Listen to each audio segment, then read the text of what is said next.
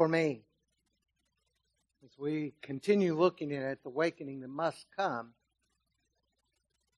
the only hope, I believe, for our land, uh, we come to a very important passage of Scripture.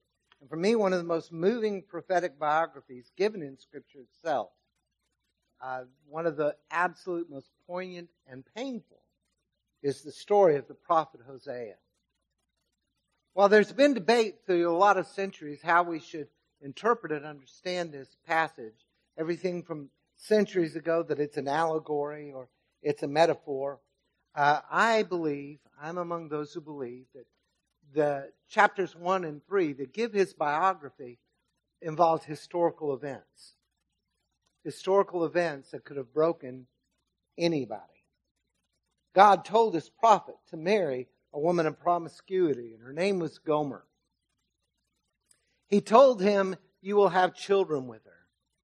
And when his first child, a boy, was born, he was told to name him Jezreel, which is named after a site where a massacre took place under the reign of King Jehu.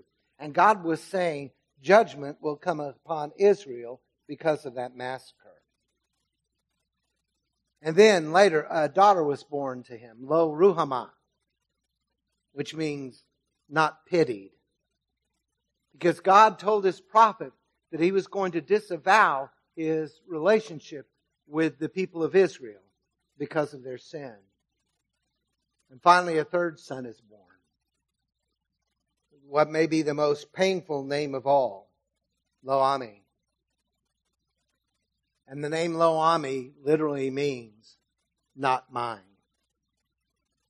Because God was saying the people of Israel were no longer going to be his children because of their sin. There will not be any pity for them. There will not be any compassion for them. Judgment is coming. They don't belong to him anymore. But the story continues because Gomer returned to her life of promiscuity. She left Hosea and went to live with another man. And then God did the absolutely unthinkable for most of us. He tells Hosea, I want you to go and take her back into your home. And partially out of obedience to God, and partially because I believe Hosea, with everything that had gone on, I believe that Hosea had formed a bond of love with Gomer. He went. And he paid a price to get her to come back home. And when he got her home, he set up a list of strict boundaries. These are the things that must happen if you are to remain with me. And then in that third chapter, God let Homer, uh, Hosea know that Israel would one day seek the Lord's favor again. Now, throughout Hosea's story, he saw played out the relationship between a holy God and an unfaithful people.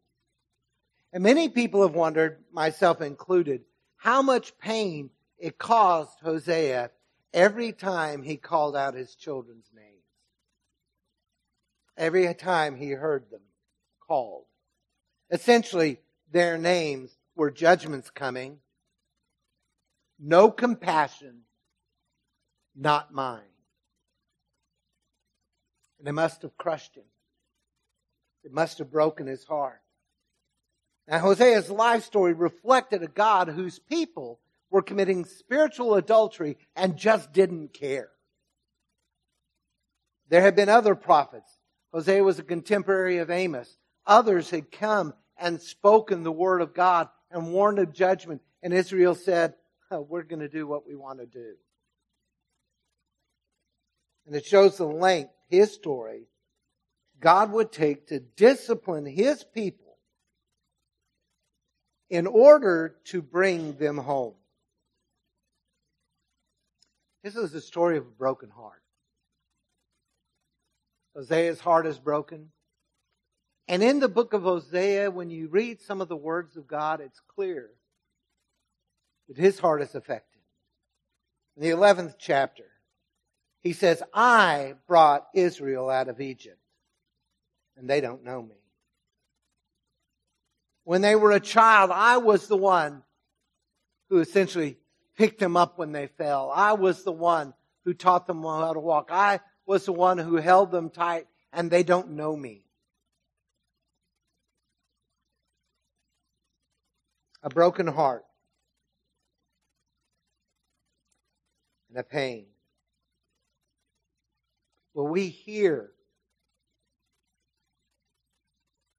an incredible note of hope? Most of the book of Hosea is about judgment. But chapters 11 talk about the love of God, and chapter 14 talks about the possibility of what would happen if Israel listened to their God.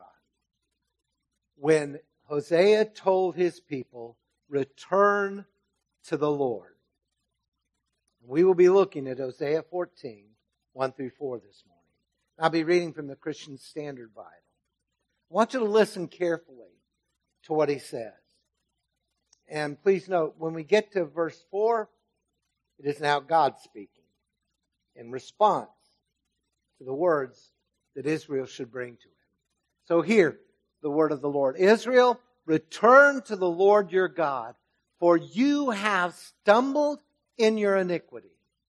Take words of repentance with you and return to the Lord. Say to him, Forgive all our iniquity and accept what is good, so that we may repay you with praise from our lips. Assyria will not save us. We will not ride on horses, and we will no longer proclaim our gods to the work of our hands, for the fatherless receives compassion in you. And now God says, I will heal their apostasy. I will freely love them for my anger will have turned from him. Now, in our text, Hosea gave a detailed observation of what the repentance Israel needed to experience would look like. He gave a detailed description of what had to happen in their turn back to God. And we need to listen. We need to hear this with everything within us because I believe the awakening that must come. And folks, you, you know this. You know that I believe that it is the one hope for this land and for the people of God here. And the awakening that must come will not happen without repentance. It's simply not going to. But here's the problem. How do we know the difference between repentance and being sorry we got caught? How do we know when we have really turned back to God? Well, in our text, we're going to see several characteristics of what real repentance looks like. What it needed to look like for Israel and what needs to happen in our lives. So let's jump in to these characteristics. And the very first thing, real repentance involves real awareness of sin. Now, we all in this congregation, most of us here would freely say, well, I believe in sin. But we don't always look at it the way God is calling us to see it. We need to really understand its significance. And when you look at Hosea, Hosea was calling upon his people to recognize sin for what it truly was. And Natalie keyed in. She read from the ESV. I chose to read from the CSB today because there are some translations that just simply use the word sins, and I think we miss something there. Hosea is using the most comprehensive word in his vocabulary for sin iniquity. And just to let you know, because this may help you remember it. In Hebrew, it's Avon. I would ask if anyone has ever sold Avon, but uh, they did not get their name from the word iniquity. But that might help you remember iniquity. And it is defined as a deed that incurs guilt or punishment that is due to guilt. And its basic meaning, in its root, is found in Psalm 38 6, when the psalmist says that he was bent over in pain. He was bowed down in pain. That's the basic idea behind the root that gave birth to this word. Bow down. You see, iniquity involves a twisting, a turning, a bent away from God. It is that which is in us that at, at, at one point in our lives, given the choice between yes to God and no to God, our hearts say no. It is that bent in us. And it sometimes refers in the Bible to the deed, and sometimes in the Bible it's used to describe the consequence of the deed. But listen, he says, you need to come to God because you have stumbled in your iniquity. Now that word stumble emerges here very important for us because it shows what sin is. Sin is not just isolated acts. And that's the way we tend to think of it. But there is a twist in sin and there is a bending and there is a turn which basically says when sin is part of our lives, it alters us. It changes us. It moves us.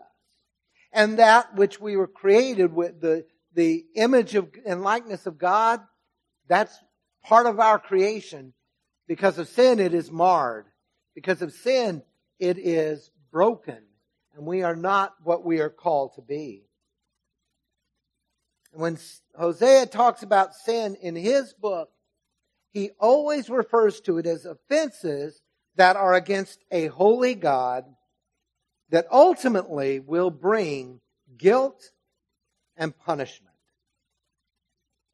The fact that he uses the word stumble, uh, it's used quite a bit in the Bible, and it usually has references to just misfortune. You stumble in life.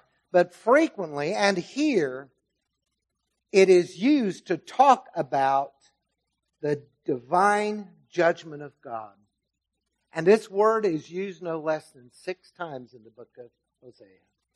Always talking about your sin, your guilt that has caused you to fall away from what God wants. And it's going to cause you to move into the realm of judgment. So what does this mean for us? How do we grab hold of this? How does it make sense? Friends, we mustn't fall into the trap of seeing sin as a mistake. It's just a little thing. It's just a problem. We messed up. Karl Menninger was a psychiatrist from Kansas, and he made quite a name for himself in the field of psychiatry. He started a clinic that became quite famous. But in the 70s, he wrote a very unusual book for a psychiatrist to pen. The title of the book is Whatever Became of Sin. Whatever Became of Sin. Now, he was a believer. He was a Presbyterian, but he was not a preacher. He was not an evangelist. And no one would have expected a psychiatrist to write about sin. Because in his book, he points out that there was a disappearance of sin in the mindset of 20th century human beings in Western societies. And they want to talk about sin. And when it came to wrongdoing, they defined it, well, it's crime. It is a symptom of an illness. It is collective irresponsibility. You know, things like war and slavery and corporations that built millions out of an unsuspecting uh, base. It talks about even attacks on uh, this world in which we live, the environment. He says that's the way we have come to look at sin. But Menninger writes a book, and he's not just writing it to preachers. In his book, he called on pastors, teachers, physicians, lawyers and judges, police, the media, and statesmen to work for the recovery of sin as moral guilt. He was saying, this is tearing the fabric of our society apart. And we need to understand that wrongdoing is morally wrong. And there has to be a cure that can't be found in and of ourselves. Walter Wangerin, in an article on reflections, stated what I know in my life to be so very true. My denial of my sin protects, preserves, perpetuates that sin. Ugliness in me, while I live in illusions, can only grow uglier. When I'm refusing to see sin for what it is, it warps me. And my favorite Southern Baptist of all time, theologian of all times, I've, I've mentioned his name and talked about him before, W.T. Conner in his systematic theology, Christian doctrine, describes several facts about sin that we need to understand. He says, first of all, sin alienates from God. Now, for those of us who are children of the living God, this doesn't mean that God kicks us out of the family.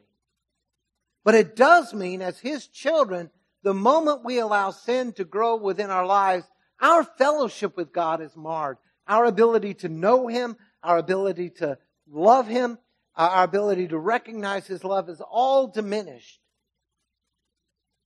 And there becomes a wedge between us. He goes on to say that sin brings moral and spiritual degradation. And again, have you ever noticed how we're never quite satisfied with what Natalie called the little sins? They always lead to bigger. And we can look at that in a lot of different areas of life. But it does change us. It bends us further and further away from God. And as a result, sin causes social disruption. Now, I'm about to say something that's very unpopular in our world today, but I need you to really hear it because it's not just unpopular with the world. Sin causes social disruption. Have you stopped to wonder why is our nation so messed up? Why is there so much chaos? Why so much hatred and anger? Why so much bitterness? Why so much crime? All these. Folks, I can tell you, sin. Sin is at the heart of what's going on in our land today. Now here's where it's not going to be popular with you. Because it's not just the sin of those people. It's our sin as well. As a body of Christ, I can start showing you my, my minor is church history. I can start showing you that in the 60s, going into the 70s and 80s, there was a move in the body of Christ that was absolutely wrong. As churches began to look at professional ministers as the one who do the ministry, and the lay people we get to come and listen. And there were ministers who really like that. There, there are preachers out there who like being the boss. And we've lost sight of what God has called us to do. We've lost sight of what God has called us to be. And so there is a burden on us. And I've shared with you back when we were looking at Habakkuk and as we looked at John, folks, the Word of God, Peter tells us judgment begins in the house of God. This world is messed up because of sin. And as such, sin produces suffering. I don't believe in anything like a private sin. Because even if you never find out what I do, it affects our relationship. And people are hurt when we lose sight of what God wants us to be. Ultimately, Conner said sin causes death, produces death. And we do know, and Natalie quoted uh, Romans 3 For the wages of sin is death, but the gift of God is eternal life through Jesus Christ. I want you to notice in that passage, Paul is comparing eternal life, I believe, to eternal death.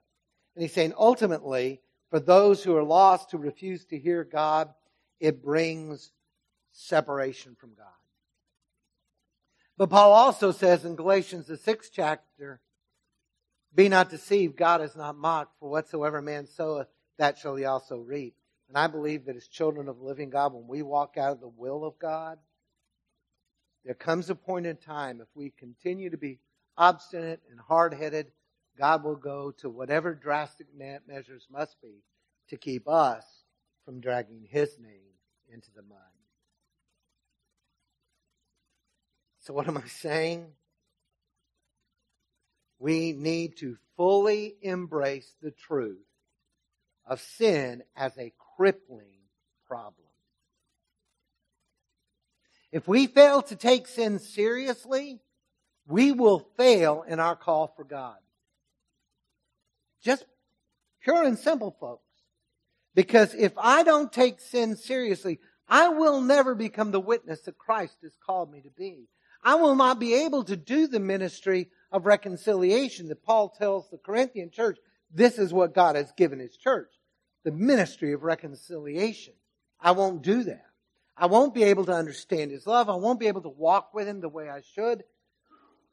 As painful as it may seem, we have got to acknowledge sin is serious.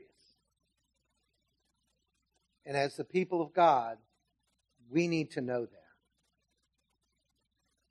Well, Hosea gives us another characteristic that grows out of a recognition of how serious it is when he lets us know that real repentance involves words.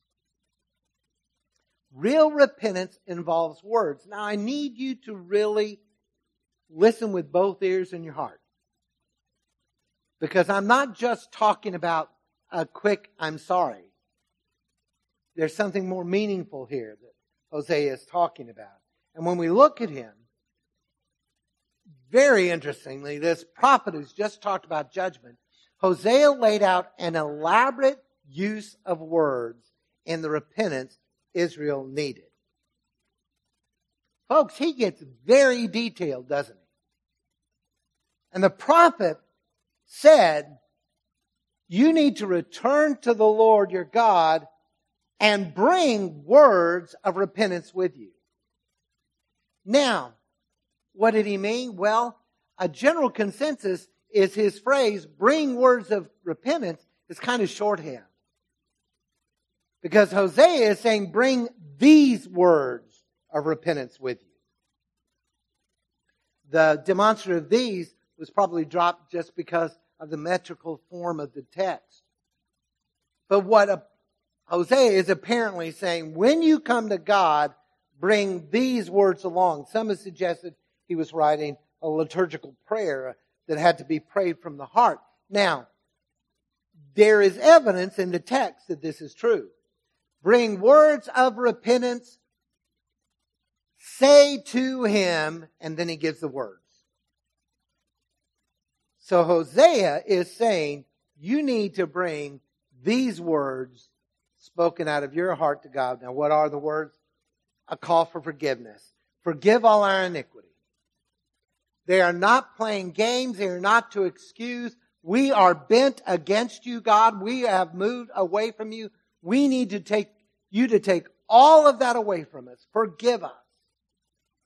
And then they have a plea, accept what is good. Now the interesting thing, they're not saying accept us because we're a good bunch of people. There's nothing good in them. They are idolaters. They are spiritual adulterers.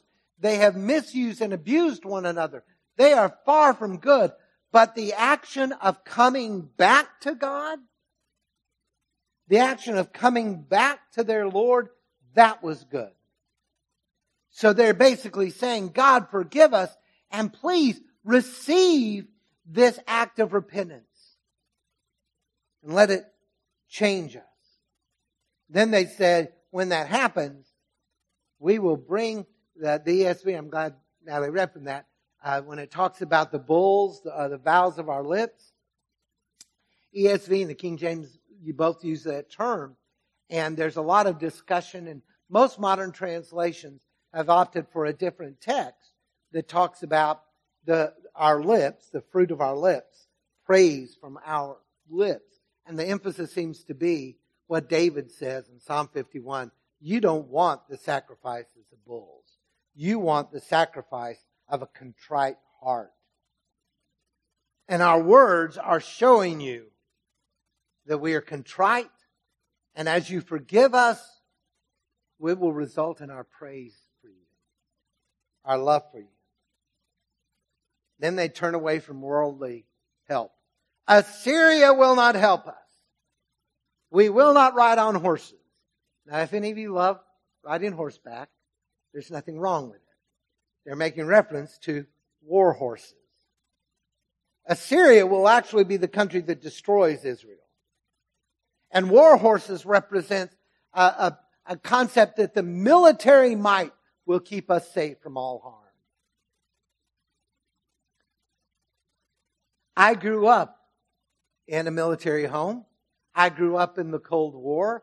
I bought into the concept that a strong uh, defense was a strong offense, and I just I accepted the arms race.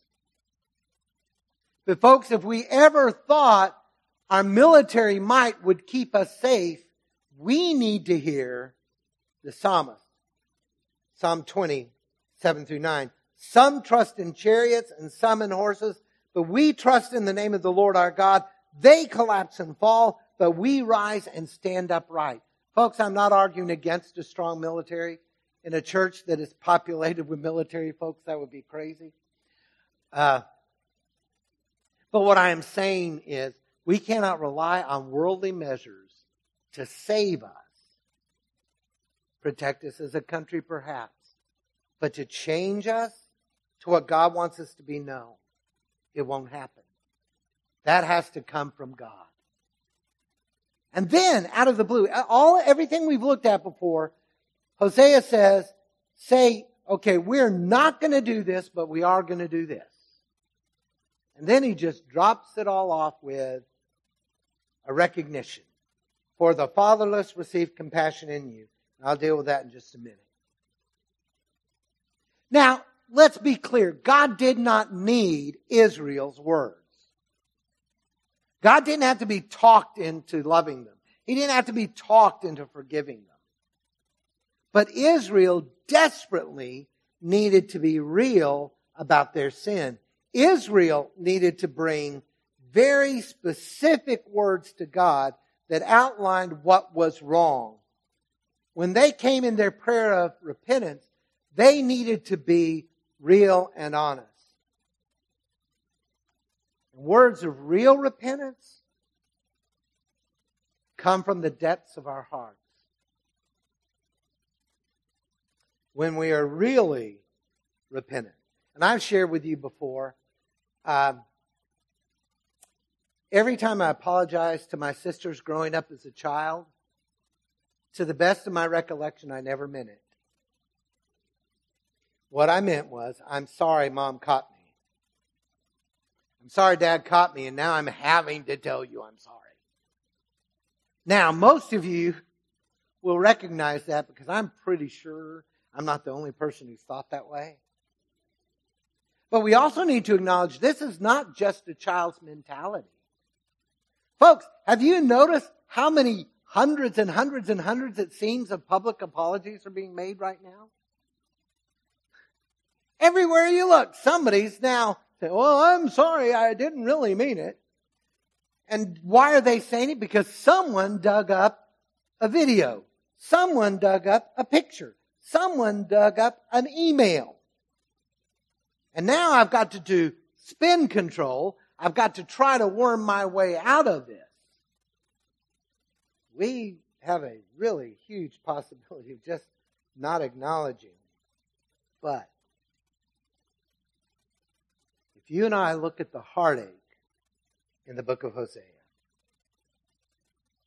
when we look at a man whose life was torn apart by sin, and we look at a God who says, My own child doesn't know me. How can we take sin lightly? And surely we've got to say more than, I'm sorry we're caught. 1973, Gary S. Paxton best known in Christian circles for his song, He Was There All the Time, sang the song, I wonder if God cries when we do the things we do? Do love drops fill his eyes because he loves us oh so true? Sometimes I feel such hurt when I try to realize, even though he's God, I wonder if God cries. I wonder if God cries. Is his heart filled with pain? Does he bow and weep when we damn his holy name? I would like, wish I could see him. For the world apologize, even though he's God. I wonder if God cries. Maybe time will tell when we reach that distant shore with all his children home. Maybe God will cry no more. Even though he's God. I wonder if God cries. You and I, desperately, we need to see that our words cannot be meaningless platitudes. I love the word platitude because it's, it's an important word. Basically, it's defined as a remark or statement, usually with a moral content, that has basically an, an expression that has become meaningless. It is dull. Why? Because we say it too much.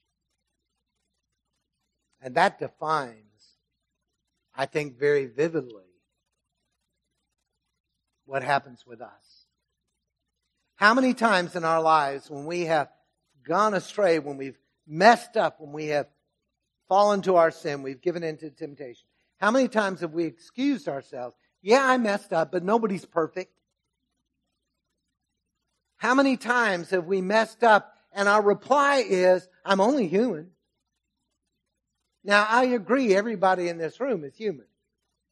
But if you're a child of the living God, there is another element in your life, and it is God Almighty who has saved you, who is in the process of changing you, whose Holy Spirit is dwelling within. And every time I use one of those excuses or rationalizations, I cheapen what God has done for me. It's time we get real with God. It's time our sin breaks our hearts because of what we have caused God. In the words of Paxton and Hosea, when we stumble so. Well, the reason all of this makes sense, the reason all of this is worthwhile, is a final characteristic. Real repentance involves the grace of God. It involves God's grace. This isn't just something we do in and of ourselves. And Hosea makes an interesting observation within his text. And what he is saying to his people is that orphaned Israel had hope in the compassion of the Lord. I want to play this out for you. Remember at one point I told you that God said, by the naming of Hosea's son, Israel is not mine. They have gone too far. They have broken the covenant and they are going to have to pay. They are not my children. But Hosea, in spite of that, led by the Spirit of God, tells Israel, return to the Lord. And the word return there is one of the basic words for repentance in the Old Testament. It's used over 20 times in Hosea. At least one occasion it's talking about God turning away from Israel. But it's an idea of repentance. And more specifically, did you notice that Hosea didn't just say return to the Lord? Hosea says return to the Lord your God. But God said, not mine. So how is Hosea going to tell Israel, return to your God, when God said, not mine? He wanted his people to understand something. And that's why he plugs in that weird little verse for the fatherless receive compassion from the Lord. Israel needed to acknowledge that God had in fact said, You're not mine. But as soon as they do, the prophet says, But remember, God has compassion for the helpless, the orphan. So what's going on here? This was a call for them to recognize. There's nothing we can bring God. There's nothing we can do to talk God into forgiving us. There's nothing we can offer Him that will earn this. They are understanding now for them to be forgiven, for them to be restored, they had to depend on God's compassion. The God who cares about the orphan will care for his orphan children and bring them back. And here's the amazing part of it. At the end of the text, God says, if they do that, I will love them freely and I will turn my anger away from them. Again, please listen, listen carefully. You see, our return to God finds Him graciously waiting. We do not earn God's grace by repenting. God's grace can't be earned. But we need to know this God's grace is not indulgence. God's grace is not just God playing a game. It is His open love for those who have responded to His call of grace. Duane Garrett has noted that a superficial understanding of justification by faith that has no place for repentance is alien to Hosea and for that matter to Paul and Jesus. Grace is free, but it is not cheap. And I remind you of the words of Dietrich Bonhoeffer. I've shared part of this with you before, a little bit more in depth today. Cheap grace is preaching forgiveness without repentance. It is baptism without the discipline of community. It is the Lord's Supper without confession of sin. It is absolution without personal confession. Cheap grace is grace without discipleship, grace without the cross, Grace without the living, incarnate Jesus Christ. And Bonhoeffer would say, what we need today is costly grace. And remember, he wrote this in the late 30s and early 40s of the 20th century. Back when everybody thought every, you know, it was just great. He said, costly grace is costly because it calls to discipleship. It is grace because it calls us to follow Jesus Christ. It is costly because it costs people their lives. It is grace because it thereby makes them live. It is costly because it condemns sin. It is grace because it, it brings the people uh, to justification, justifying the sinner. Above all, grace is costly because it was costly to God. Because it cost God the life of God's Son, you were bought with a price. And because nothing can be cheap to us, which is costly to God. Above all, it is grace because the life of God's Son was not too costly for God to give in order to make us live. God did indeed give him up for us. Costly grace is the incarnation of God. And it is this costly grace that waits for God's prodigal children, God's children who've wandered away. When they come back, they find God ready to throw open his arms of grace, to forgive and to restore. Our Lord waits for us because he loves us. Because he will not give up on his children. And so, you and I need to really know, we need to understand that God's grace can truly restore us. We could never earn the wholeness of God that He offers and we need not. God forgives us and makes us whole because of a love that is freely given. it won't take many of you, many of you learned very early on in our relationship how much music means to me. And I can't seem to think of a subject without coming up with a song. And one of my absolute favorite singers of, of the contemporary Christian music in the 70s, and actually into the 60s and 70s, I heard him in the 70s, was by a guy by the name of Don Francisco one of the most excellent musical storytellers you will ever hear. So many incredible songs. And he wrote an absolutely beautiful song. And uh, Dave and I share a characteristic. We both tend to cry at songs. I wept the first time I heard Francisco sing. I loved you long before the time your eyes first saw the day. And everything I've done has been to help you on the way. But you took all that you wanted, then at last you took your leave and traded off the kingdom for the lies that you believed. And although you've chosen darkness with its miseries and fears, although you've gone so far from me and wasted all those years, even though my name's been spattered by the mire in which you lie. I'd take you back this instant if you turn to me and cry. I don't care where you've been sleeping.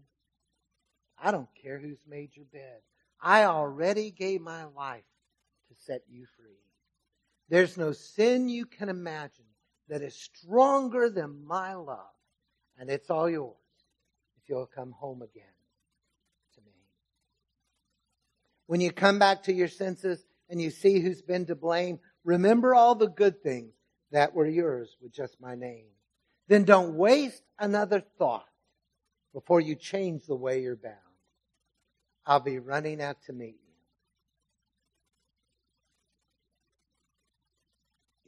Only turn around. I don't care where you've been sleeping. I don't care who's made your bed. I already gave my life to set you free.